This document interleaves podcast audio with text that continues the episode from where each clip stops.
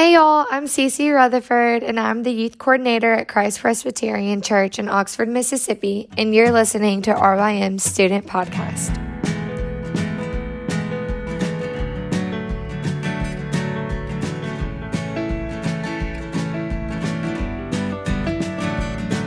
In our girls' small group at Christ Pres, we are going through the track series, specifically A Student's Guide to Sanctification by John Perritt and Ligon Duncan.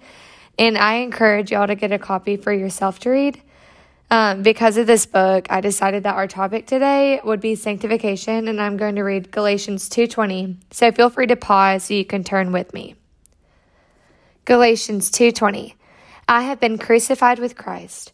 It is no longer I who live, but Christ who lives in me. In the life I now live in the flesh, I live by faith in the Son of God, who loved me and gave himself for me. In case you have not heard of sanctification before, I will define it for you. The Westminster Shorter Catechism defines sanctification as the work of God's free grace, whereby we are renewed in the whole man after the image of God and are enabled more and more to die unto sin and live unto righteousness. So that's a lot. Do you know what it means? Um, we have the freedom to put off our old sinful ways and put on our new self, which looks more like Christ since he now lives in us. And our ultimate goal is to become more and more Christ like as we live each day of our life. Sanctification is really just our sign of Christ at work in us.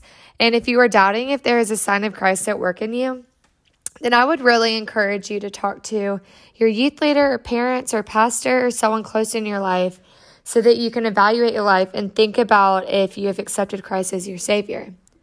But also remember that sanctification is a daily thing. The moment we accept Christ as our Savior, our journey with sanctification begins.